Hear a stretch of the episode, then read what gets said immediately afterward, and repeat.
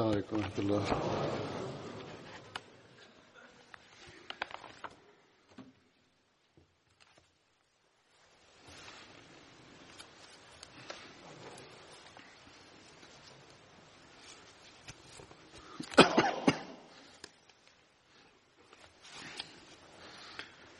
أشهد أن لا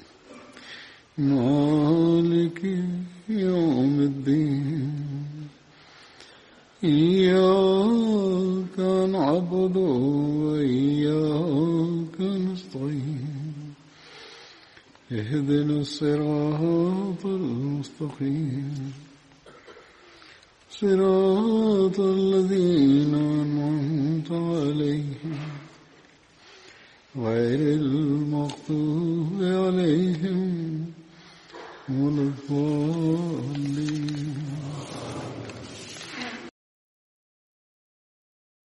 കഴിഞ്ഞ ഖുതുബയിൽ ഹസ്രത്ത് മുഹമ്മദ് ബിൻ മസ്ലമയെ കുറിച്ചാണ് പറഞ്ഞിരുന്നത് കുറച്ചു ഭാഗം ശേഷിച്ചിരുന്നു ഇന്ന് ഇൻഷാ അല്ലാ വിവരിക്കുന്നതാണ്. ബിൻ അഷ്റഫിനെ വധിച്ചതുമായി ബന്ധപ്പെട്ട് ഈ കാര്യം വിവരിച്ചിരുന്നു.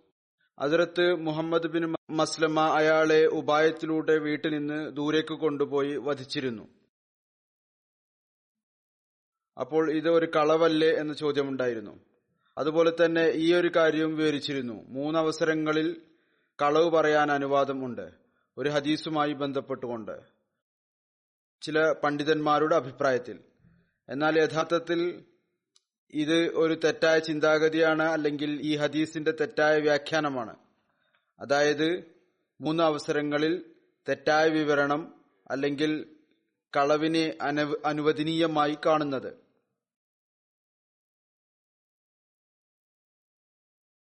ഏതായിരുന്നാലും ഞാൻ ഇതിന്റെ വിശദീകരണം അപ്പോൾ നൽകിയിരുന്നു.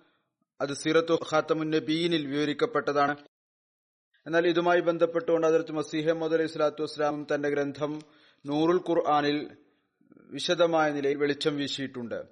അത് ഒരു ക്രിസ്ത്യാനിയുടെ ആരോപണത്തിന് മറുപടിയായിട്ടാണ് അവിടെ നിന്ന് വിവരിച്ചിട്ടുള്ളത്. അതിൽ നിന്ന് ചില ഭാഗം ഞാൻ വിവരിക്കാം. അതിൽ നിന്ന് ഈ കാര്യത്തിൽ പൂർണമായ വ്യക്തത വരുന്നു. ഇസ്ലാം കളവ് പറയാൻ ഒരിക്കലും അനുവാദം നൽകുന്നില്ല. അതിർത്ത് മസീഹ മോദ് അലൈഹി സ്വലാത്തു വസ്സലാം പറയുന്നു ഒരാരോപണം ഇതാണ്. ക്രിസ്ത്യാനിയുടെ ആരോപണത്തെ വിവരിച്ചുകൊണ്ട് പറയുകയാണ് റസൂൽ തിരുമേനി സല്ലല്ലാഹു അലൈഹി വസല്ലം മൂന്ന് സ്ഥലങ്ങളിൽ കളവ് പറയാൻ അനുവാദം നൽകിയിട്ടുണ്ട്. തന്റെ ദീനിനെ മറച്ചുവെക്കുന്നതിനു വേണ്ടി ഖുർആാനിൽ വ്യക്തമായ നിലയിൽ കൽപ്പന നൽകുകയും ചെയ്തിരിക്കുന്നു. എന്നാൽ ഇഞ്ചിയിൽ ഈമാനെ മറച്ചുവെക്കാൻ അനുവാദം നൽകിയിട്ടില്ല. ഇതിനു മറുപടിയായി അവിടുന്ന് പറയുന്നു ഇതാണ് ആരോപണം. എത്രമാത്രം നന്മ സ്വായത്തമാക്കുന്നതിനാണോ വിശുദ്ധ ഖുർആൻ താക്കീത് ചെയ്തിരിക്കുന്നത്? എനിക്കൊരിക്കലും അംഗീകരിക്കാൻ സാധിക്കുകയില്ല. ഇഞ്ചിയിൽ അതിന്റെ പത്തിലൊരു ഭാഗം പോലും വിവരിച്ചിട്ടുണ്ട് എന്ന്.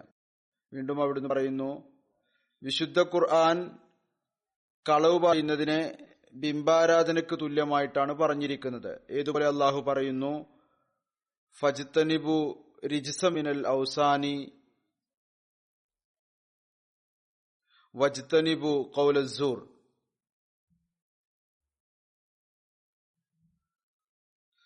ബിംബാരാധനയുടെ മാലിന്യത്തിൽ നിന്നും കളവിന്റെ മാലിന്യത്തിൽ നിന്നും നിങ്ങൾ വിട്ടുനിൽക്കുക.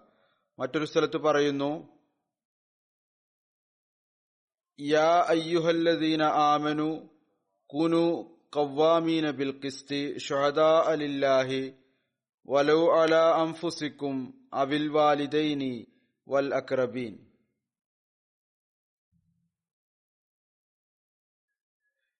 വിശ്വസിച്ചവരെ നീതിയും ന്യായത്തിലും അടിയുറച്ചു നിൽക്കുക സത്യമായ സാക്ഷ്യങ്ങൾ അള്ളാഹുവിനു വേണ്ടി പറയുക അഥവാ നിങ്ങളുടെ ജീവന് പോലും അതിന്റെ ബുദ്ധിമുട്ട് ഏൽക്കേണ്ടി വന്നാലും ശരി.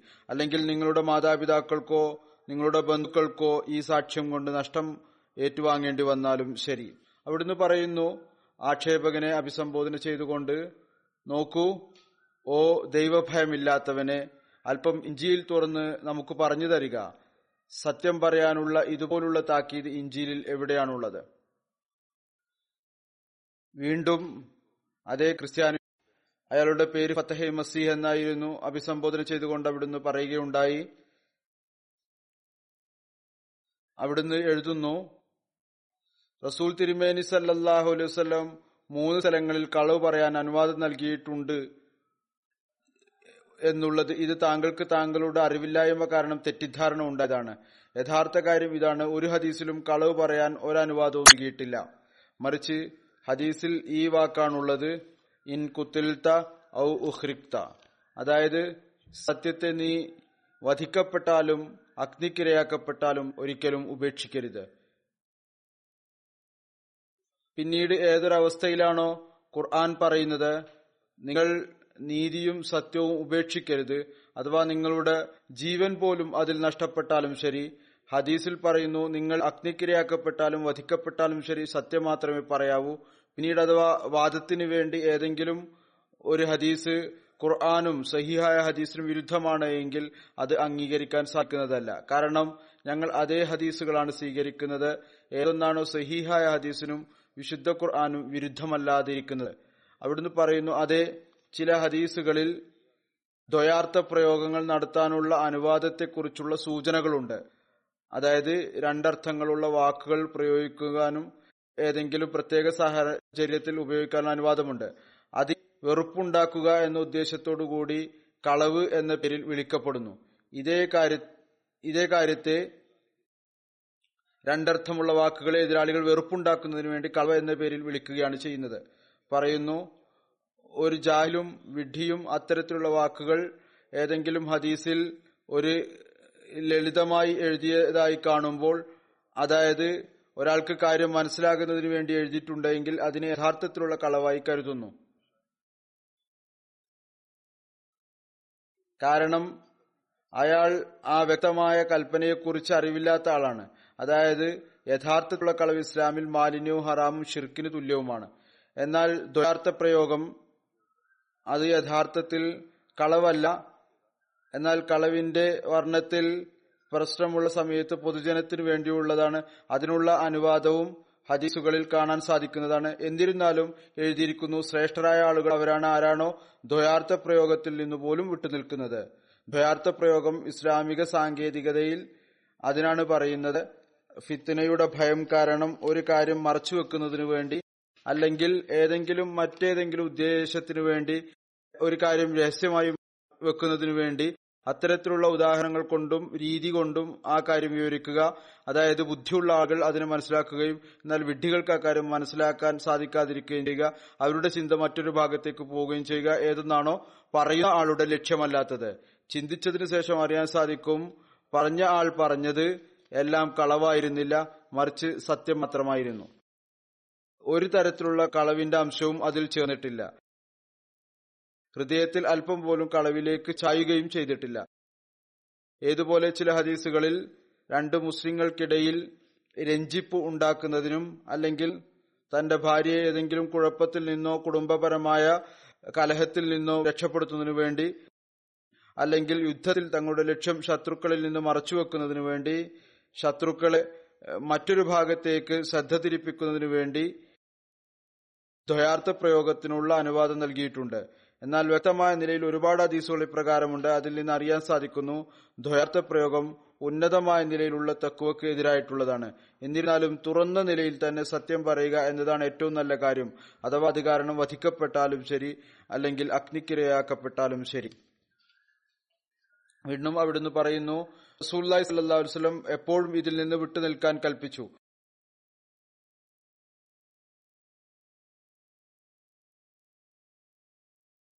അഥവാ വാക്കുകളുടെ ചുരുക്കത്തിന് അതിന്റെ പ്രത്യക്ഷമായ നിലയിൽ പോലും കളവുമായി സാദൃശ്യമുണ്ടെങ്കിലും ശരി.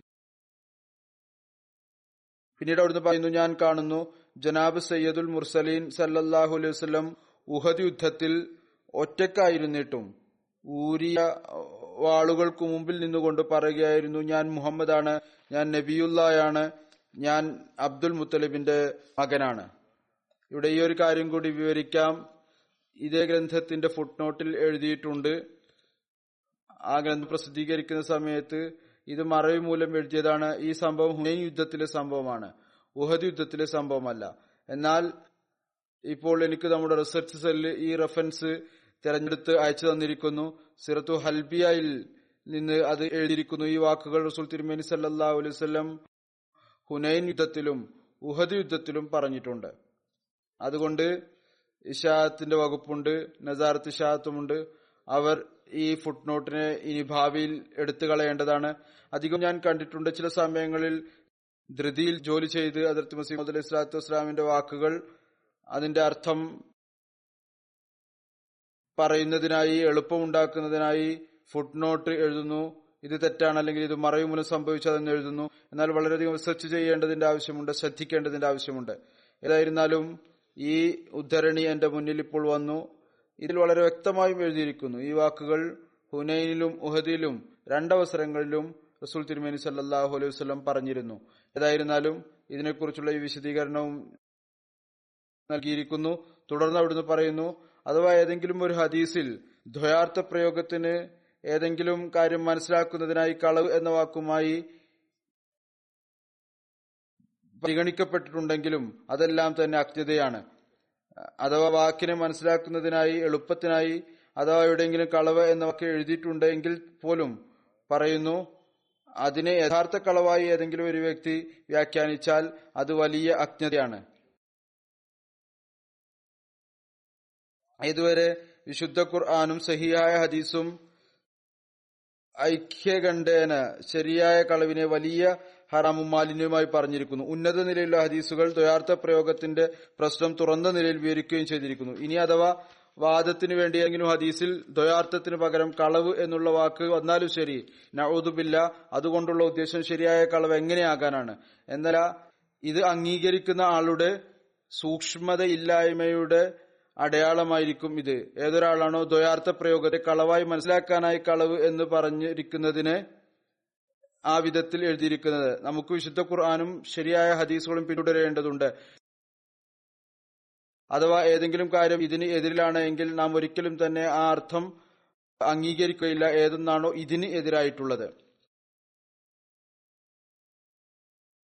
വീണ്ടും അവിടുന്ന് പറയുന്നു വിശുദ്ധ ഖുർആൻ കളവ് പറയുന്നവരുടെ മേൽ ശാപം ചൊരിഞ്ഞിരിക്കുന്നു. അതുപോലെ തന്നെ പറഞ്ഞിരിക്കുന്നു കളവ് പറയുന്നവർ ഷെയ്ത്താന്റെ സഹവാസികളാണ്. വ്യാജൻ അവിശ്വാസികളാണ് കളവ് പറയുന്നവരിൽ ഷെയ്ത്താൻ ഇറങ്ങുന്നു എന്ന് മാത്രമല്ല അതായത് നിങ്ങൾ കളവ് പറയരുത് എന്നല്ല മറിച്ച് ഇതുകൂടി പറഞ്ഞു നിങ്ങൾ കളവ് പറയുന്നവരുടെ സഹവാസം ഉപേക്ഷിക്കുക അവരെ തങ്ങളുടെ സുഹൃത്തുക്കളും മിത്രങ്ങളും ആക്കരുത്. അള്ളാഹുവിനെ ഭയപ്പെടുക സത്യവാന്മാരുമായി സഹവസിക്കുക. മറ്റൊരു സ്ഥലത്ത് പറയുന്നു നിങ്ങൾ ഒരു കാര്യം സംസാരിക്കുമ്പോൾ നിങ്ങളുടെ വാക്കുകൾ കേവലം സത്യം മാത്രമായിരിക്കണം. പരിഹാസം എന്ന നിലയിൽ തമാശ എന്ന രൂപേണ പോലും അതിൽ കളവുണ്ടാകരുത്. ഇതാണ് മുമ്പ് വിവരിക്കപ്പെട്ടതിനെ കുറിച്ചുള്ള വിശദീകരണം ഇനി ഞാൻ മുന്നോട്ട് പോവുകയാണ്. അതിർത്ത് മുഹമ്മദ് ബിനു മസ്ലമയുടെ ജീവിതത്തിന്റെ ബാക്കി ഭാഗവുമായി ബന്ധപ്പെട്ടുകൊണ്ട് ബനു നസീർ വഞ്ചനാപൂർവം ആട്ടുകല്ല് വീഴ്ത്തി റസൂൽ തിരുമേനി സല്ലാഹു അലൈസ്ലമെ വധിക്കാനുള്ള ഗൂഢാലോചന നടത്തിയപ്പോൾ അള്ളാഹു വഹി മുഖേന ഇതിനെക്കുറിച്ചുള്ള അറിവ് റസൂൽ തിരുമേനി സല്ലാഹു അലൈഹി സ്വലമക്ക് നൽകിയിരുന്നു. അപ്പോൾ റസൂല്ലായി സല്ലാഹു അലൈഹി സ്വലം വേഗത്തിൽ എഴുന്നേറ്റു. അഥവാ റസൂൽ തിരുമേനി സല്ലാഹു വസ്ലം ഏതെങ്കിലും ഒരു അത്യാവശ്യത്തിന് വേണ്ടി എഴുന്നേറ്റ് പോകുന്നത് പോലെ റസൂൽ തിരുമേനി സല്ലാഹു അലൈഹി സ്വലം മദീനയിലേക്ക് പോയി.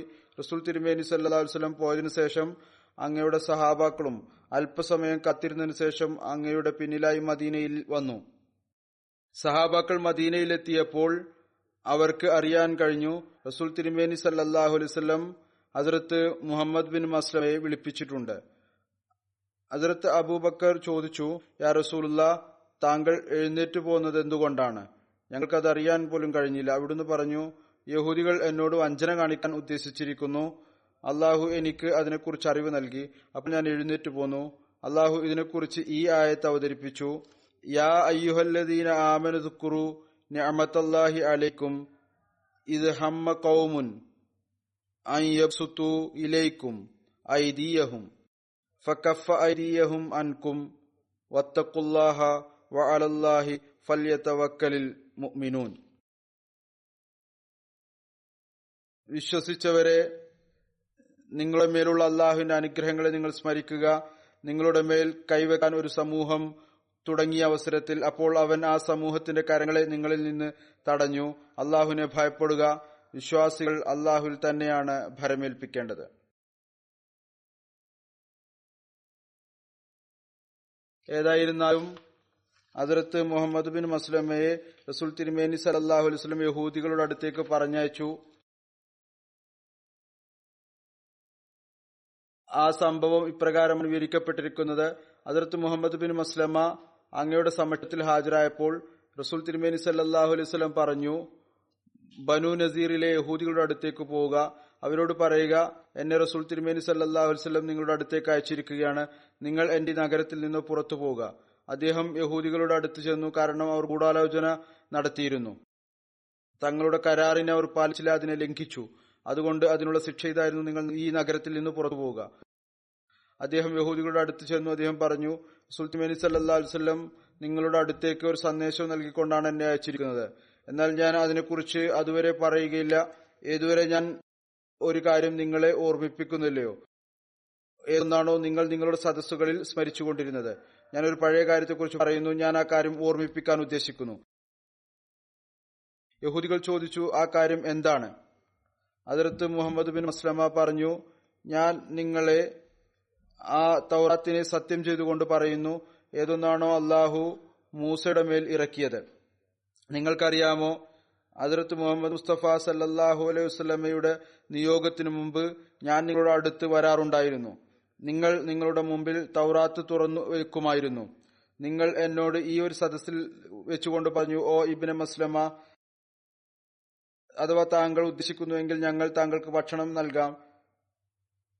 അഥവാ താങ്കൾ ആഗ്രഹിക്കുന്നുവെങ്കിൽ താങ്കളെ ഞങ്ങൾ യഹൂദികളാക്കണമെങ്കിൽ ഞങ്ങൾ താങ്കളെ യഹൂദിയാക്കാം.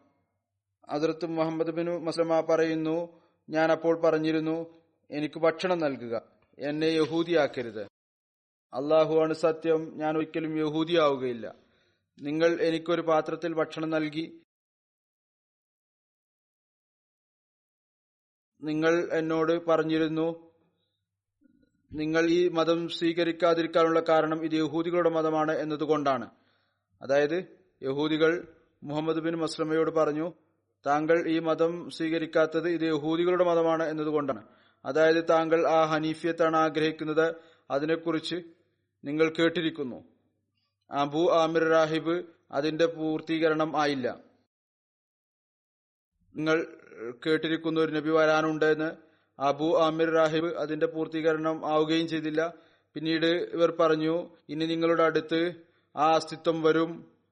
അദ്ദേഹം പുചിരിക്കുന്നവനായിരിക്കും യുദ്ധം ചെയ്യുന്നവനായിരിക്കും. അദ്ദേഹത്തിന്റെ കണ്ണുകളിൽ ചുവപ്പുണ്ടാകും. അദ്ദേഹം യമന്റെ ഭാഗത്ത് നിന്ന് വരും. അദ്ദേഹം ഒട്ടകപ്പുറത്ത് യാത്ര ചെയ്യും. അദ്ദേഹം പുതപ്പ് അദ്ദേഹം അല്പം കൊണ്ട് തൃപ്തിപ്പെടും. അദ്ദേഹത്തിന്റെ വാൾ അദ്ദേഹത്തിന്റെ തോളിലായിരിക്കും. അദ്ദേഹം യുക്തിപൂർവം സംസാരിക്കും അഥവാ അദ്ദേഹം നിങ്ങളുടെ ഉറ്റ ബന്ധുവാണ് എന്നതുപോലെ. അള്ളാഹുവാണ് സത്യം. നിങ്ങളുടെ ഈ ഭൂമിയിൽ ഇനി യുദ്ധം ഉണ്ടാകും വധങ്ങൾ ഉണ്ടാകും അംഗച്ഛേദനം ഉണ്ടാകും. ഇത് കേട്ട് യഹൂദികൾ പറഞ്ഞു ഞങ്ങൾ ഇപ്രകാരം തന്നെ പറയാറുണ്ടായിരുന്നു. എല്ലാ കാര്യങ്ങളും അവരെ ഓർമ്മിപ്പിച്ചു. ഞങ്ങൾ അപ്രകാരം പറയാറുണ്ടായിരുന്നു. എന്നാൽ ഈ നബി ആ നബി അല്ല അതായത് റസൂൽ തിരുമേനി സല്ലാ വസ്ലം ആ നബി അല്ല അതിർത്ത് മുഹമ്മദ് ബിൻ മസ്ലമ പറയുകയുണ്ടായി ഞാൻ എന്റെ സന്ദേശം നൽകി കഴിഞ്ഞിരിക്കുന്നു. ഏതൊന്നാണോ നിങ്ങളെ ഓർമ്മിപ്പിക്കേണ്ടിയിരുന്നത്. പിന്നീട് അദ്ദേഹം അടുത്ത കാര്യം പറഞ്ഞു. എന്നെ റസൂൽ തിരുമേനി സല്ലാ വസ്ലം നിയോഗിച്ചയച്ചിരിക്കുകയാണ്. അവിടുന്ന് പറഞ്ഞിട്ടുണ്ട് നിങ്ങൾ ആ കരാറ് ഞാൻ നിങ്ങൾക്കായി സ്ഥാപിച്ച കരാർ ലംഘിച്ചിരിക്കുന്നു. കാരണം നിങ്ങൾ എന്നെ വഞ്ചിക്കാൻ ശ്രമിച്ചു. അതിർത്ത് മുഹമ്മദ് ബിൻ മസ്ലമ യഹൂദികൾക്ക് അവരുടെ ഈ ഉദ്ദേശത്തെക്കുറിച്ചുള്ള അറിവ് നൽകി. ഏതൊന്നാണോ അവർ റസൂൽ തിരുമേനി സല്ലാ വസ്ലമെ കുറിച്ച് ചെയ്യാൻ ഉദ്ദേശിച്ചിരുന്നത്. അതായത് അമർ ബിൻ ജഹാഷ് എപ്രകാരമാണ് മിൽക്കൂരിൽ കയറിയത് അങ്ങയുടെ മേൽ കല്ല് ഇടുന്നതിനു വേണ്ടി. അപ്പോൾ അവർ നിശബ്ദരായിരുന്നു. അവർക്ക് ഒരക്ഷരം പോലും പറയാൻ സാധിച്ചില്ല. പിന്നീട് അതിർത്ത് മുഹമ്മദ് ബിൻ മസ്ലം അവരോട് പറഞ്ഞു റസൂൽ തിരുമേനി സല്ലാഹു അലൈഹി വസല്ലം പറഞ്ഞിട്ടുണ്ട് നിങ്ങൾ എന്റെ ഈ നഗരത്തിൽ നിന്ന് പുറത്തു പോവുക ഞാൻ നിങ്ങൾക്ക് പത്ത് ദിവസത്തെ അവധി നൽകാം. അതിനുശേഷം ആരെയാണോ ഇവിടെ കാണുന്നത്? അയാളുടെ തല ഞാൻ അറുക്കുന്നതായിരിക്കും. യഹൂദികൾ പറഞ്ഞു ഓ ഇബിനെ മുസ്ലമ ഞങ്ങൾക്ക് ചിന്തിക്കാൻ പോലും സാധിക്കുന്നില്ല. ഈ ഒരു സന്ദേശം ഔസ് ഗോത്രത്തിലെ ഒരാൾ കൊണ്ടുവരും എന്ന്. ഹദ്രത്ത് മുഹമ്മദ് ബിൻ മസ്ലമ പറഞ്ഞു ഇപ്പോൾ ഹൃദയം പരിവർത്തിക്കപ്പെട്ടിരിക്കുന്നു. ഏതാനും ദിവസം യഹൂദികൾ തയ്യാറെടുപ്പ് നടത്തി അവരുടെ വാഹനങ്ങൾ സൂ ജദർ എന്ന സ്ഥലത്തായിരുന്നു. അത് കൊണ്ടുവരപ്പെട്ടു. ജൂസദർ കുബായുടെ വശത്ത് മദീനയിൽ നിന്ന് ആറു മൈൽ ദൂരത്തിലുള്ള ഒരു മേച്ചിൽ സ്ഥലമാണ്. അവിടെയാണ് അവരുടെ മൃഗങ്ങൾ മേഞ്ഞിരുന്നത്. അവിടെയായിരുന്നു വാഹനം. അത് അവിടെ നിന്ന് കൊണ്ടുവന്നു. അവർ ബനു അഷ്ജാ ഗോത്രത്തിൽ നിന്ന് വാടകയ്ക്ക് ഒട്ടകങ്ങളെ എടുത്തു. അവിടുന്ന് അങ്ങനെ അവർ പോകുവാനുള്ള പൂർണമായ തയ്യാറെടുപ്പ് നടത്തി. ഇത് ഒരു ചരിത്ര ഗ്രന്ഥത്തിലെ ഉദ്ധരണിയാണ്. യഹൂദികളുടെ പെരുമാറ്റവുമായി ബന്ധപ്പെട്ട് എപ്രകാരമായിരുന്നു? അവരുടെ പെരുമാറ്റ രീതി എന്ന കാര്യം വിവരിച്ചുകൊണ്ട് അതിർത്ത് ഖലീഫത്തുൽ മസീദ് സാനി എഴുതുന്നു.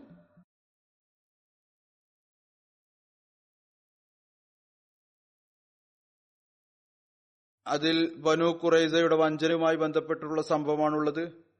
അത് മുമ്പ് ഹസരത്ത് അമ്മാർ ബിൻ യാസിലിനെ കുറിച്ച് വിവരിച്ചിട്ടുണ്ട്. ചരിത്രപരമായി ഇത് വിവരിക്കേണ്ടത് അനിവാര്യമാണ്. അതുകൊണ്ട് ഇവിടെയും അത് വിവരിക്കുന്നു. എഴുതുന്നു. ബനു ഖുറൈസയുടെ പ്രശ്നം പരിഹരിക്കപ്പെടാൻ പോവുകയായിരുന്നു. അവഗണിക്കാൻ പറ്റുന്നതായിരുന്നില്ല അവരുടെ രാജ്യദ്രോഹം. നബി സല്ലാഹു അലൈഹി വസല്ലം ഖന്തക് യുദ്ധത്തിൽ നിന്ന് തിരിച്ചു വരുമ്പോൾ തന്നെ വീടുകളിൽ വിശ്രമിക്കരുതെന്നും മറിച്ച് വൈകുന്നേരത്തിനുള്ളിൽ ബനു കുറയിലയുടെ കോട്ടയിലെത്തണമെന്നും സഹാബാക്കളോട് പറഞ്ഞിരുന്നു. പിന്നീട് അവിടുന്ന് ഹസ്രത്ത് അലിയെ ഉടമ്പടിക്ക് വിരുദ്ധമായി രാജ്യദ്രോഹം ചെയ്തെന്താണെന്ന് ചോദിക്കാൻ ബനു കുറൈസയുടെ അടുത്തേക്ക് അയച്ചു. ബനു കുറൈസ ലജ്ജിക്കുന്നതിനും മാപ്പു ചോദിക്കുന്നതിനും ഒഴിവ് കഴിവ് പറയുന്നതിനും പകരം ഹസ്രത്ത് അലിയെയും അദ്ദേഹത്തിന്റെ കൂട്ടുകാരെയും വഴക്ക് പറയാൻ തുടങ്ങി. നബി സല്ലാഹു അലുസ്ലം തിരുമേനിയെയും അവിടുത്തെ കുടുംബത്തിലെ സ്ത്രീകളെയും ചീത്ത പറയാൻ തുടങ്ങി. മുഹമ്മദ് സല്ലാഹു അലൈഹി വസ്ലം എന്തു വസ്തുവാണ് എന്ന് ഞങ്ങൾക്കറിയില്ലെന്നും ഞങ്ങൾക്ക് അയാളുമായി യാതൊരു ഉടമ്പടിയും ഇല്ലെന്നും പറഞ്ഞു. ഹജ്രത്ത് അലി അവരുടെ ഈ മറുപടിയുമായി തിരിച്ചു വന്നു.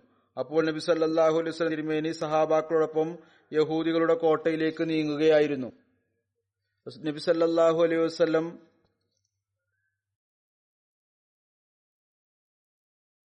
യഹൂദികൾ വളരെ മോശമായ ചീത്ത വിളിച്ചുകൊണ്ടിരിക്കുകയായിരുന്നു. നബി സല്ലാഹു അലുസ്ലം തിരുവേനെയും അവിടുത്തെ ഭാര്യമാരെയും പെൺമക്കളെയും കുറിച്ച് വൃത്തികെട്ട വാക്കുകൾ പറയുന്നുണ്ടായിരുന്നു. നബി സല്ലാഹു അലുസ്ലം ഇക്കാര്യങ്ങൾ അറിഞ്ഞാൽ അദ്ദേഹത്തിന് വിഷമമാകും എന്ന് കരുതി അതിർത്ത് അലി പറഞ്ഞു യാ റസൂല്ല അങ്ങ് എന്തിനാണ് ബുദ്ധിമുട്ടുന്നത്? ഈ യുദ്ധത്തിന് ഞങ്ങൾ മതിയായവരാണ്. അങ്ങ് മടങ്ങിപ്പോയാലും.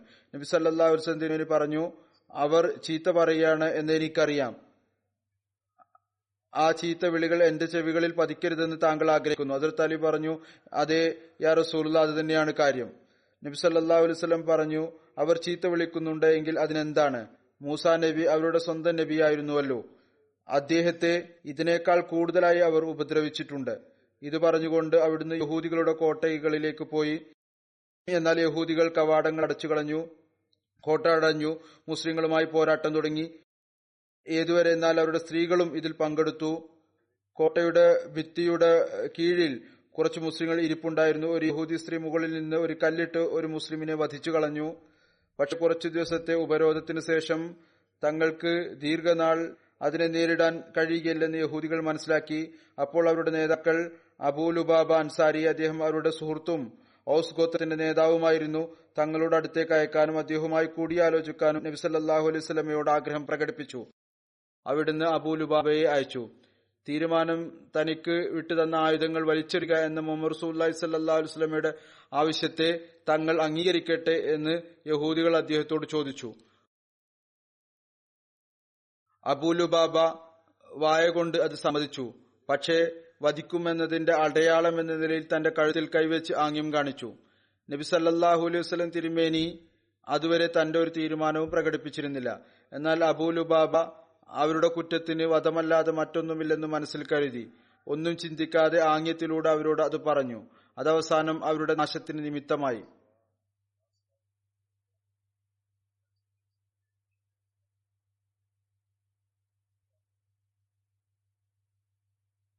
അങ്ങനെ യഹൂദൽ നബി സല്ലാഹു തിരുമേനോടുള്ള ഐക്യം നിഷേധിച്ചു. അവർ നബി സല്ലാ വസ്ലം തിരുമേനെ അംഗീകരിച്ചിരുന്നെങ്കിൽ മറ്റ് യഹൂദി ഗോത്രങ്ങളെ പോലെ അവർക്ക് കൂടുതൽ നാടുകടത്തൽ ശിക്ഷ മാത്രമേ ഉണ്ടാകുമായിരുന്നുള്ളൂ. എന്നാൽ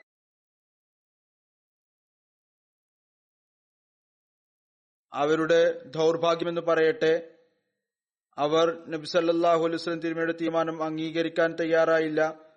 പറഞ്ഞു കളഞ്ഞു.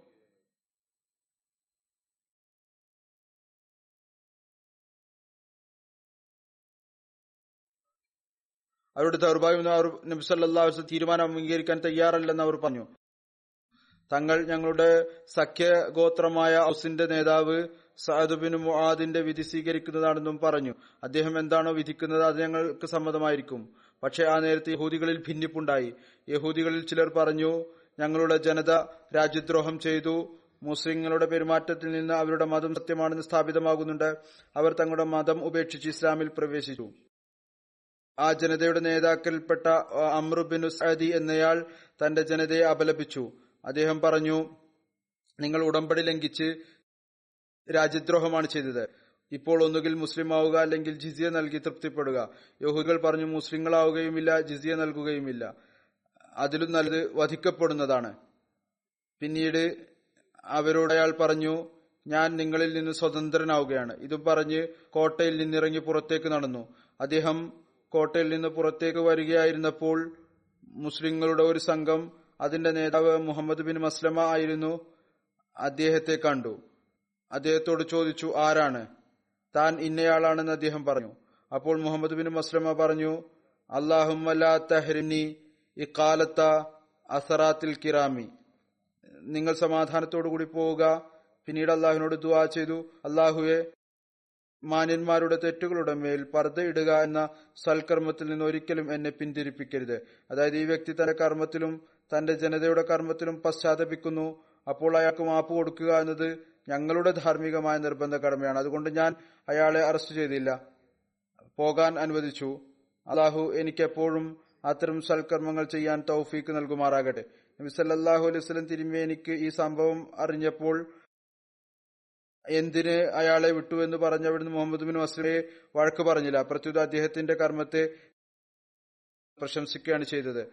അതുകൊണ്ട് മുസ്ലിങ്ങൾ റസൂലി സല്ലാഹു അലൈഹി വസ്ലമയുടെ അധ്യാപനവും ശിക്ഷണത്തിന്റെയും ഫലമായി എപ്പോഴും തന്നെ നീതിയിൽ അധിഷ്ഠിതമായിട്ടാണ് പ്രവർത്തിച്ചിട്ടുള്ളത്. ഖൈബർ കാരുടെ കുഴപ്പം ഉണ്ടായ സമയത്ത് അബൂറാഫി യഹൂദിയെ വധിക്കപ്പെടുകയും ചെയ്തു. ആ സംഭവം ഇപ്രകാരമാണ്. അയാളെ വധിക്കാനായി അയച്ച സഹാബാക്കളുടെ സംഘം അതിലും ഹസ്രത്ത് മുഹമ്മദ് ബിൻ മസ്ലമ ഉൾപ്പെട്ടിരുന്നു. ആരാണോ അബൂ റാഫി യഹൂദിയെ വധിച്ചത്. വധിച്ചത് ഒരാളായിരുന്നു എന്നാൽ അവിടെ പോയ ആ സംഘത്തിൽ ഇദ്ദേഹം ഉൾപ്പെട്ടിരുന്നു.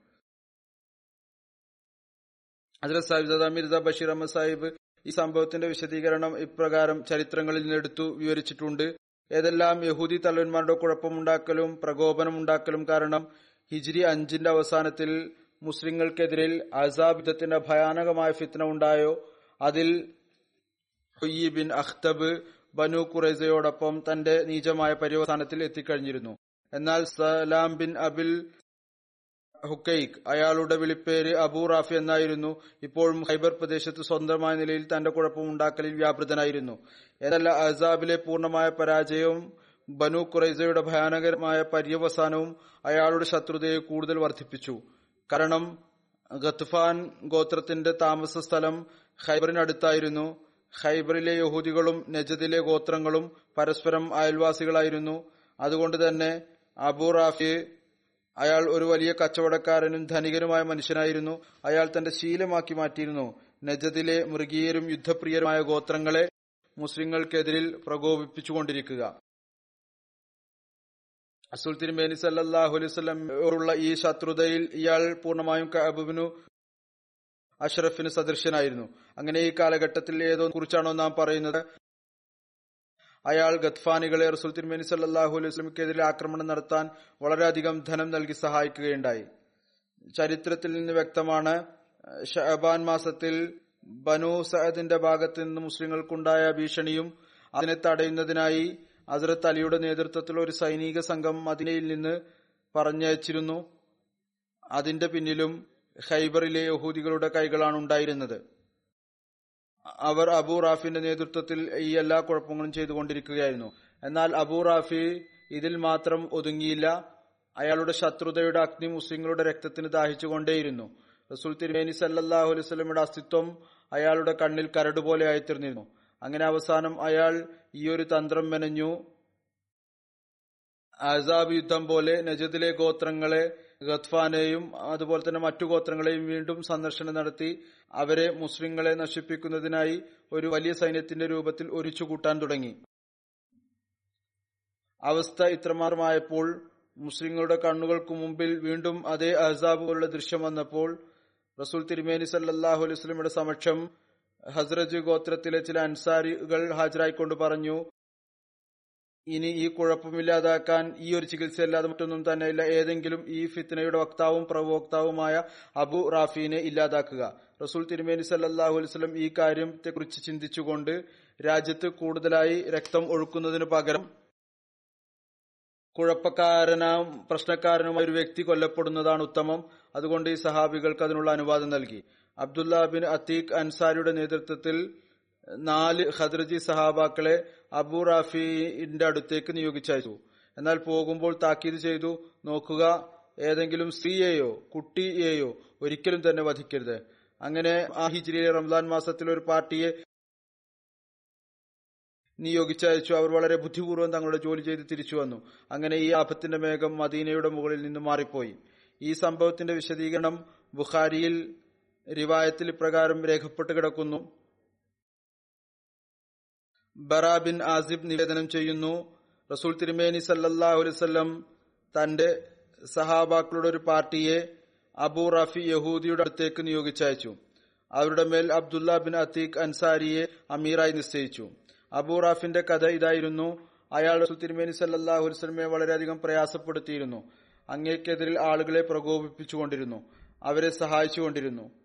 അബ്ദുല്ല ബിൻ അത്തീഖും അദ്ദേഹത്തിന്റെ കൂട്ടുകാരും അബൂ റാഫിന്റെ കോട്ടയ്ക്ക് സമീപം എത്തിയപ്പോൾ സൂര്യൻ അസ്തമിക്കുകയായിരുന്നു. അപ്പോൾ അബൂ റാഫി ബിൻ അതീഖ് തന്റെ കൂട്ടുകാരെ പിന്നിലാക്കി സ്വയം കോട്ടയുടെ വാതിലിനടുത്തെത്തി. അതിനടുത്ത് പുതപ്പുതച്ചുകൊണ്ട് ഈ വിധം ഇരുന്നു. ഏതുപോലെ ഏതെങ്കിലും ഒരാൾ എന്തെങ്കിലും ആവശ്യത്തിന് വേണ്ടി ഇരിക്കുകയാണ്. കോട്ടയുടെ വാതിൽ അടക്കുന്ന ആൾ വന്നപ്പോൾ അയാൾ അബ്ദുല്ലായുടെ അടുത്തേക്ക് നോക്കിക്കൊണ്ട് പറഞ്ഞു ഓ മനുഷ്യ ഞാൻ കോട്ടയുടെ വാതിൽ അടക്കാൻ വേണ്ടി പോവുകയാണ്. നീ അകത്തു വരാൻ ഉദ്ദേശിക്കുന്നുവെങ്കിൽ അകത്തു വരിക. അബ്ദുള്ള പുതപ്പിൽ പൊതിഞ്ഞുകൊണ്ട് വേഗത്തിൽ വാതിലിന്റെ അകത്തേക്ക് പ്രവേശിച്ചു. ഒരു ഭാഗത്ത് പോയി മറിഞ്ഞിരിക്കുകയും ചെയ്തു. വാതിൽ അടക്കുന്ന ആൾ വാതിൽ അടച്ചുകൊണ്ട് അതിന്റെ അടുത്തുള്ള ഒരു കൊത്തിൽ അതിന്റെ താക്കോൽ തൂക്കി അവിടെ നിന്ന് പോയി. അതിനുശേഷം അബ്ദുല്ല ബിൻ അത്തീഖ് സ്വയം വിവരിക്കുന്നത് പ്രകാരമാണ് ഞാൻ എന്റെ സ്ഥാനത്ത് നിന്ന് മാറി. ഏറ്റവും ആദ്യം ഞാൻ കോട്ടയുടെ വാതിൽ തുറന്നു കാരണം ആവശ്യ സമയത്ത് വേഗത്തിലും എളുപ്പത്തിലും പുറത്തു വരുന്നതിനു വേണ്ടി. അപ്പോൾ അബൂ റാഫി നടുമുറ്റത്തിരിക്കുകയായിരുന്നു. അയാളുടെ കൂടെ ഒരുപാട് ആളുകൾ സദസ്സുകൾ ഉണ്ടാക്കിയിരിക്കുകയായിരുന്നു. പരസ്പരം അവർ സംസാരിച്ചു കൊണ്ടിരിക്കുകയായിരുന്നു. ഈ ആളുകൾ എഴുന്നേറ്റ് പോയപ്പോൾ നിശബ്ദതയായപ്പോൾ ഞാൻ അബൂ റാഫിന്റെ വീടിന്റെ കോണി കയറി മുകളിൽ ചെന്നു. ഞാൻ ഈ ഒരു സുരക്ഷിതത്വം കാണിച്ചു. എന്റെ മുന്നിൽ വരുന്ന വാതിലുകൾ ഞാൻ അത് അകത്ത് കടന്നാൽ ഉള്ളിൽ നിന്ന് അടക്കുമായിരുന്നു. ഞാൻ അബൂറാഫിന്റെ മുറിയിൽ എത്തിയപ്പോൾ അയാൾ വിളക്കണച്ച് ഉറങ്ങാൻ വേണ്ടി തയ്യാറെടുക്കുകയായിരുന്നു. മുറി പൂർണമായും ഇരുട്ടിലായിരുന്നു. ഞാൻ പേര് വിളിച്ചുകൊണ്ട് അബൂറാഫിനെ വിളിച്ചു. അതിന് മറുപടിയായി അയാൾ ചോദിച്ചു ആരാണ്?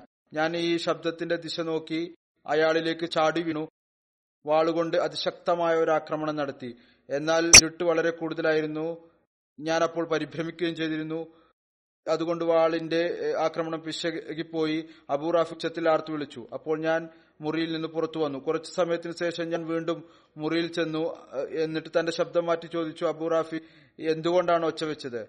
അയാൾ എന്റെ മാറിയ ശബ്ദം തിരിച്ചറിഞ്ഞില്ല. അയാൾ പറഞ്ഞു നിന്റെ മാതാവിന് നീ നഷ്ടപ്പെടട്ടെ. ഇപ്പോൾ ഏതോ ഒരാൾ എന്നെ വാളുകൊണ്ട് ആക്രമിച്ചു. ഞാൻ ഈ ശബ്ദം കേട്ട് വീണ്ടും അയാളിലേക്ക് ചാടി വീണു. വാളുകൊണ്ട് ആക്രമിച്ചു. ഇപ്പോൾ ആക്രമണം ഏറ്റു. എന്നിരുന്നാലും അയാൾ മരിച്ചില്ല. അപ്പോൾ ഞാൻ മൂന്നാമത് ഒറ്റൽ കൂടി ആക്രമിച്ച് അയാളെ വധിച്ചു കളഞ്ഞു. അതിനുശേഷം ഞാൻ വേഗത്തിൽ വാതിലുകൾ തുറന്നുകൊണ്ട് വീടിൽ നിന്നും പുറത്തു വന്നു. എന്നാൽ ഞാൻ കോണിയിലൂടെ താഴേക്കിറങ്ങുമ്പോൾ ഏതാനും ചുവടുകൾ മാത്രമേ ബാക്കിയുണ്ടായിരുന്നുള്ളൂ. ഞാൻ വിചാരിച്ചു ഞാൻ എല്ലാ ചുവടുകളും ഇറങ്ങിക്കഴിഞ്ഞിരിക്കുന്നുവെന്ന് അങ്ങനെ ഞാൻ ഇരുട്ടിൽ വീണു. അവസാനത്തെ സ്പിൽ വന്ന് എന്റെ ഉപ്പുറ്റി പൊട്ടിപ്പോയി. ഒരു രൂപത്തിൽ ഇപ്രകാരവും കാണാം. എന്റെ ഉപ്പുറ്റിയുടെ ആ കുഴ മാറിപ്പോയി. എന്നാൽ ഞാൻ അതിനെ തന്റെ തലപ്പാവ് കൊണ്ട് കെട്ടി പുറത്തേക്ക് കടന്നു. എന്നാൽ ഞാൻ എന്റെ ഉള്ളിൽ പറഞ്ഞിരുന്നു ഇതുവരെ അബൂ റാഫി മരണപ്പെട്ട ഉറപ്പ് ലഭിക്കുന്നില്ലയോ? അതുവരെ ഞാൻ ഇവിടെ നിന്ന് തിരിച്ചു പോകുന്നില്ല. അങ്ങനെ ഞാൻ കോട്ടയിൽ ഒരു സ്ഥലത്ത് മറിഞ്ഞിരുന്നു. നേരം വെളുത്തപ്പോൾ കോട്ടക്കകത്ത് നിന്ന് ആരുടെ ഒരു ശബ്ദം എന്റെ ചെവിയിൽ പതിഞ്ഞു. അബൂ റാഫി വ്യാപാരി ഹജാസ് മരണപ്പെട്ടിരിക്കുന്നു. ഇതിനുശേഷം ഞാൻ എഴുന്നേറ്റു. മെല്ലെ മെല്ലെ തന്റെ സുഹൃത്തുക്കളുമായി വന്നു ചേർന്നു. പിന്നീട് ഞങ്ങൾ മദീനയിൽ വന്ന് കൊണ്ട് റസൂൽ തിരുമേനി സല്ലാഹു അലൈഹി സ്വലമക്ക് അബൂ റാഫിന്റെ മരണത്തെക്കുറിച്ചുള്ള വാർത്ത നൽകി. അവിടുന്ന് എല്ലാ സംഭവവും കേട്ടതിനു ശേഷം എന്നോട് പറഞ്ഞു താങ്കളുടെ കാലുകൾ മുന്നോട്ട് വെക്കുക. ഞാൻ എന്റെ കാലുകൾ മുന്നോട്ട് വെച്ചു. അവിടുന്ന് ദ്വാ ചെയ്തുകൊണ്ട് അതിനുമേൽ തന്റെ അനുഗ്രഹീത കരങ്ങൾ കൊണ്ട് തടവി. അതിനുശേഷം എനിക്ക് പ്രകാരം അനുഭവപ്പെട്ടു. അഥവാ എനിക്ക് മുമ്പ് ഒരു ബുദ്ധിമുട്ടും ഉണ്ടായിട്ട് തന്നെയില്ല. മറ്റൊരു വിവാഹത്തിൽ ഇപ്രകാരം വരുന്നു. അബ്ദുല്ല ബിൻ അതീഖ് അബൂറാഫിനെ ആക്രമിച്ചപ്പോൾ അയാളുടെ ഭാര്യ അങ്ങേറ്റം വലിയ ശബ്ദത്തിൽ ഒച്ചപ്പാടുണ്ടാക്കാൻ തുടങ്ങി.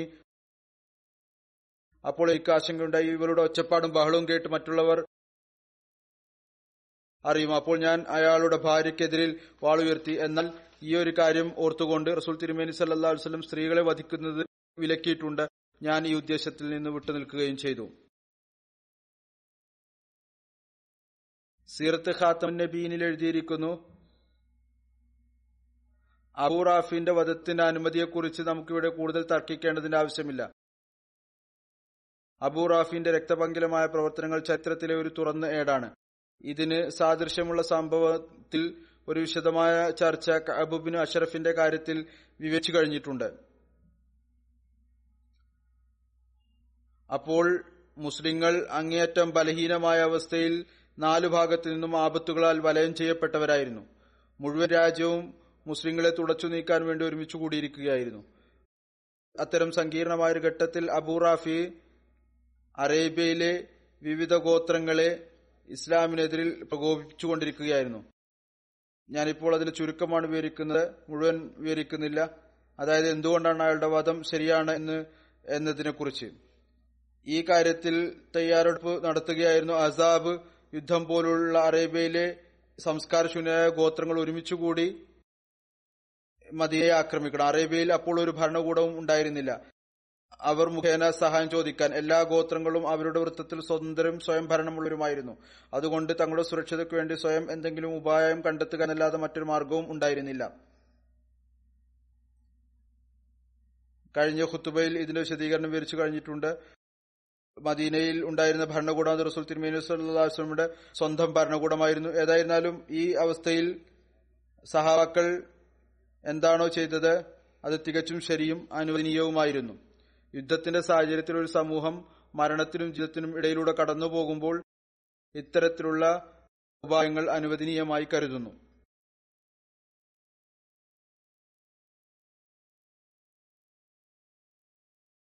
അസറത്ത് ഉമർ അസറത്ത് മുഹമ്മദ് ബിൻ മസ്ലമയെ തന്റെ ഖിലാഫത്ത് കാലഘട്ടത്തിൽ ജുഹൈന ഗോത്രത്തിൽ നിന്ന് ജക്കാത്ത് വസൂൽ ചെയ്യുന്നതിനു വേണ്ടി നിശ്ചയിച്ചിരുന്നു. ഏതെങ്കിലും ഒരു ഉദ്യോഗസ്ഥനെതിരിൽ ഖിലാഫത്തിന്റെ സമക്ഷം പരാതി ലഭിച്ചു കഴിഞ്ഞാൽ ഹസരത്ത് ഉമർ അന്വേഷണത്തിനായി ഇദ്ദേഹത്തെയാണ് നിയോഗിച്ചയച്ചിരുന്നത്. അതുപോലെ തന്നെ ഹസരത്ത് ഉമറിന് ഇദ്ദേഹത്തിന്റെ മേൽ വിശ്വാസമുണ്ടായിരുന്നു. അതുകൊണ്ട് തന്നെ സർക്കാരിന്റെ ടാക്സ് വസൂൽ ചെയ്യുന്നതിനും അദ്ദേഹത്തെയാണ് അയച്ചിരുന്നത്. അതിർത്ത് മുഹമ്മദ് ബിൻ മസ്ലമയെ അദ്ദേഹം അതിർത്തുമന കാലഘട്ടത്തിൽ വിവിധ പ്രദേശങ്ങളിലെ പ്രയാസകരമായ പ്രശ്നങ്ങൾ പരിഹരിക്കാൻ നിശ്ചയിക്കപ്പെട്ടിരുന്നു. കൂഫയിൽ അതിർത്ത് സഅദുബിന് അബി വക്കാസ് ഒരു കൊട്ടാരം പണിതു. അതിന്റെ അന്വേഷണത്തിനായി അതിർത്ത് ഉമറിന്റെ പ്രതിനിധി ഇദ്ദേഹം ആയിരുന്നു. ഇതിനെക്കുറിച്ച് ഇപ്രകാരം വിവാഹത്തിൽ ലഭിക്കുന്നു. അതിർത്ത് ഉമറിന് അറിയാൻ കഴിഞ്ഞു. അതിർത്ത് സൈദുബിൻ അബി വക്കാസ് ഒരു കൊട്ടാരം പണിതിട്ടുണ്ട്. അതിന് വാതിലുകളും വെച്ചിട്ടുണ്ട്. അത് കാരണം ശബ്ദമൊന്നും കേൾക്കുന്നില്ല. അങ്ങനെ അവിടുന്ന് അതിർത്ത് മുഹമ്മദ് ബിൻ മസ്ലമയെ അയച്ചു. അതിർത്ത് ഉമറിന്റെ രീതിയായിരുന്നു അദ്ദേഹം താൻ ഉദ്ദേശിച്ചതുപോലെ ഏതെങ്കിലും കാര്യം ചെയ്യാൻ ആഗ്രഹിച്ചാൽ അദ്ദേഹത്തെയാണ് നിയോഗിച്ചയച്ചിരുന്നത് അതായത് അതിർത്ത് മുഹമ്മദ് ബിൻ മസ്ലമെ. അതിർത്ത് ഉമർ അദ്ദേഹത്തോട് പറഞ്ഞു സയദിന്റെ അടുത്ത് ചെല്ലുക. അദ്ദേഹത്തിന്റെ വാതിൽ കത്തിച്ചു കളയുകയും ചെയ്യുക. അങ്ങനെ അദ്ദേഹം കൂഫയിലെത്തി വാതിൽക്കലെത്തി മെഴുകെടുത്ത് കത്തിച്ച് കളഞ്ഞു. അതിർത്ത് അതിനെ കുറിച്ച് അറിയാൻ കഴിഞ്ഞപ്പോൾ അദ്ദേഹം പുറത്തു വന്നു. അതിർത്ത് മുഹമ്മദ് ബിൻ മസ്ലമ അദ്ദേഹത്തിന് എല്ലാ കാര്യവും പറഞ്ഞു കൊടുത്തു. എന്തുകൊണ്ടാണ് ഞാൻ വാതിൽ കത്തിച്ചത് എന്ന്. അതിർത്ത് ഉസ്മാന്റെ ഷഹാദത്തിന് ശേഷം അതിർത്ത് മുഹമ്മദ് ബിൻ മസ്ലമയെ കുറിച്ച് പരാമർശം ഇപ്രകാരം ലഭിക്കുന്നു. ഉസ്മാന്റെ ഷഹാദത്തിന് ശേഷം അദ്ദേഹം ഏകദവാസം സ്വീകരിച്ചു. മരം കൊണ്ടുള്ള ഒരു വാൾ ഉണ്ടാക്കുകയും ചെയ്തു. അദ്ദേഹം പറയുമായിരുന്നു എന്നോട് റസൂൽ തിരുമേനി സല്ലാ വസ്ലം ഈ ഒരു കൽപ്പന നൽകിയിരിക്കുന്നത്. അതിർത്ത് മുഹമ്മദ് ബിൻ മുസ്ലമ പറയുന്നു റസൂൽ തിരുമേനി സല്ലാ വസ്ലം എനിക്കൊരു വാൾ സമ്മാനമായി നൽകി എന്നിട്ട് പറഞ്ഞു ഇതുകൊണ്ട് മുഷരിക്കങ്ങളുമായി യുദ്ധം ചെയ്യുക. ഏതുവരെ അവർ നിങ്ങളുമായി യുദ്ധം ചെയ്യുന്നുവോ? നീ മുസ്ലിങ്ങളെ കാണുമ്പോൾ അവർ പരസ്പരം കൊല്ലാൻ തുടങ്ങിയാൽ ഇതിനെ ഏതെങ്കിലും ഒരു പാറയുടെ അടുത്ത് കൊണ്ടുപോയി അടിക്കുക. അതായത് വാളിന്. ഏതുവരെ എന്നാൽ അത് പൊട്ടിപ്പോകണം. പിന്നീട് തന്റെ വീട്ടിൽ ഇരിക്കുക ഏതുവരെ എന്നാൽ നിന്റെ അടുത്ത് ഏതെങ്കിലും ഒരു പാപിയുടെ കാര്യം വന്നെത്തണം അല്ലെങ്കിൽ മരണം വന്ന് ചേരണം. അദ്ദേഹം അതുപോലെ തന്നെ ചെയ്തു. അദ്ദേഹം ഫിത്നകളിൽ നിന്നിട്ട് നിന്നു. ജമൽ സിഫീൻ യുദ്ധങ്ങളിൽ അദ്ദേഹം പങ്കെടുത്തില്ല. ജുബൈർ ബിൻ ഹുസൈൻ സഅലബി വിവരിക്കുന്നു ഞങ്ങൾ അതിർത്ത് ഹുദൈഫയുടെ അടുത്തിരിക്കുകയായിരുന്നു. അദ്ദേഹം പറഞ്ഞു ഞാൻ അത്തരം ഒരാളെ അറിയും. ഫിത്തന അദ്ദേഹത്തിന് ഒരു നഷ്ടവും ഉണ്ടാക്കുകയില്ല. ഞങ്ങൾ ചോദിച്ചു അതാരാണ്? അതിർത്ത് ഉസൈഫ പറഞ്ഞു അത് അതിർത്ത് മുഹമ്മദ് ബിൻ മസ്ലമ അൻസാരിയാണ്.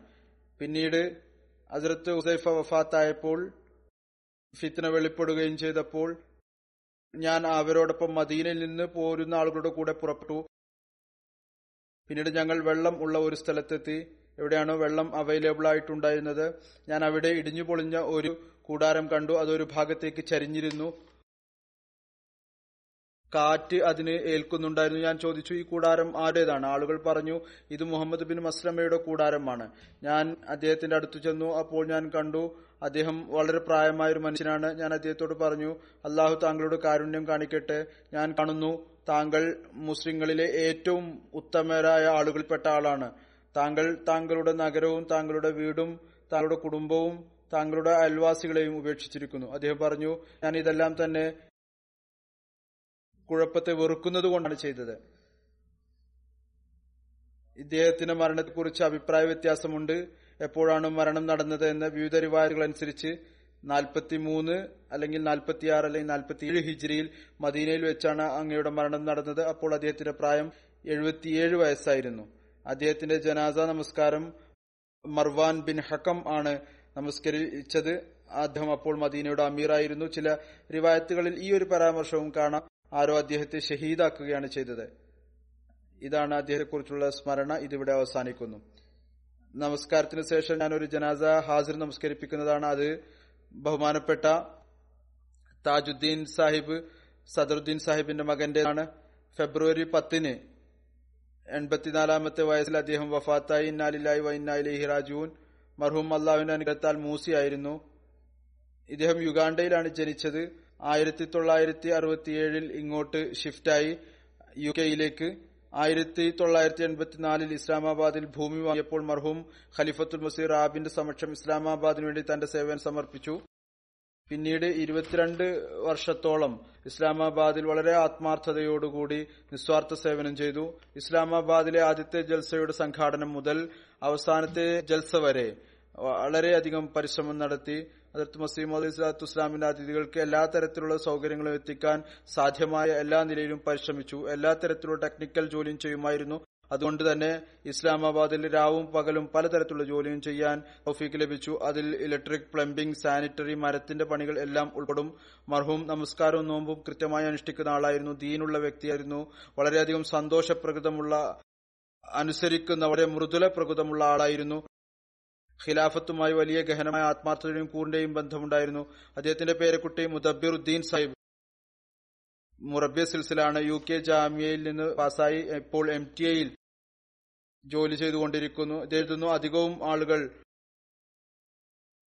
ഇസ്ലാമാബാദ് താമസിക്കുന്നവർ പറയുമായിരുന്നു അങ്ങേയറ്റം അധ്വാനശീലമുള്ള ആളായിരുന്നു. എന്റെ പിതാമഹൻ പറയുമായിരുന്നു ഇസ്ലാമാബാദിൽ തുടക്കം വന്നപ്പോൾ ഒറ്റക്കാണ് ഉണ്ടായിരുന്നത്. തുടക്കത്തിൽ കറണ്ടോ അതേപോലെ തന്നെ ഹീറ്റിംഗോ ഉണ്ടായിരുന്നില്ല. വളരെ പ്രയാസകരമായിരുന്നു. എന്നാൽ ഈ കാര്യത്തിൽ സന്തോഷമായിരുന്നു. കാരണം ജമാഅത്തിനും കാലത്തിന്റെ ഖലീഫക്കും ത്യാഗം ചെയ്യാൻ തൗഫീക്ക് ലഭിച്ചുകൊണ്ടിരിക്കുന്നു. കൃത്യസമയത്ത് നമസ്കരിക്കുക സ്വന്തം കാര്യങ്ങൾ സ്വയം കൈകൾ കൊണ്ട് ചെയ്യുക അതിഥി സൽക്കാരം ക്ഷമ എന്നിവ അദ്ദേഹത്തിന്റെ പ്രത്യേക ഗുണങ്ങളായിരുന്നു. അദ്ദേഹത്തിന്റെ ഈ ഗുണങ്ങൾ എഴുതുന്നവരും എഴുതിയിട്ടുണ്ട്. മുജീബ് സിയാൽകോട്ടി സാഹിബ് പറയുകയുണ്ടായി. ഇസ്ലാമാബാദിൽ വർക്ക്ഷോപ്പ് അദ്ദേഹം ഉണ്ടാക്കി. മിഷീന്റെ വർക്ക് ജോലികളുടെ വളരെ പ്രാവീണ്യമുള്ള ആളായിരുന്നു. വിവിധ കമ്പനികളുമായി ബന്ധം സ്ഥാപിച്ചു ഇസ്ലാമാബാദിലെ ഓരോ ബാരക്കുകളും ഓരോന്നായി താമസിക്കാൻ യോഗ്യമാക്കി തീർത്തു. തന്റെ ടീം തയ്യാറാക്കാനുള്ള ആ കഴിവും ഉണ്ടായിരുന്നു. തണുപ്പിലും ചൂടിലും ജോലിയിൽ മുഴുകുമായിരുന്നു. പഴയ കാര്യങ്ങളാണ് എല്ലാം ശരിയാക്കുക. പുതിയ നിലയിൽ അതിനെ ശരിയാക്കി തീർക്കുക വളരെ വലിയ അധ്വാനമുള്ള ജോലിയായിരുന്നു. എപ്പോഴും സന്തോഷത്തോടു കൂടിയാണ് ഉണ്ടായിരുന്നത്. എപ്പോഴും പറയുമായിരുന്നു എനിക്ക് വേണ്ടി ദുവാ ചെയ്യുക. അവിടെ അദ്ദേഹം ജോലിക്ക് ഇടയ്ക്ക് ഇസ്ലാമാബാദിലാണ് രാവും പകലും ഒരു ചെറിയ റൂമിൽ അവിടെയാണ് താമസിച്ചിരുന്നത്. കുട്ടികളെയും ഭാര്യയും വിലവെച്ചില്ല. ഇടക്കിടക്ക് ലണ്ടനിൽ വരുമായിരുന്നു. അവരുടെ അടുത്തേക്ക് അള്ളാഹു മർഹൂമിനോടും അഖ്ഫരത്തോടും കാനത്തോടും കൂടി പെരുമാറട്ടെ. അദ്ദേഹത്തിന്റെ മക്കൾക്കും തലമുറകൾക്കും അദ്ദേഹത്തെ പോലെ ആത്മാർത്ഥതയിലും കൂറിലും വർദ്ധിപ്പിക്കുമാറാകട്ടെ ക്ഷമയും ധൈര്യവും പ്രദാനം ചെയ്യുമാറാകട്ടെ.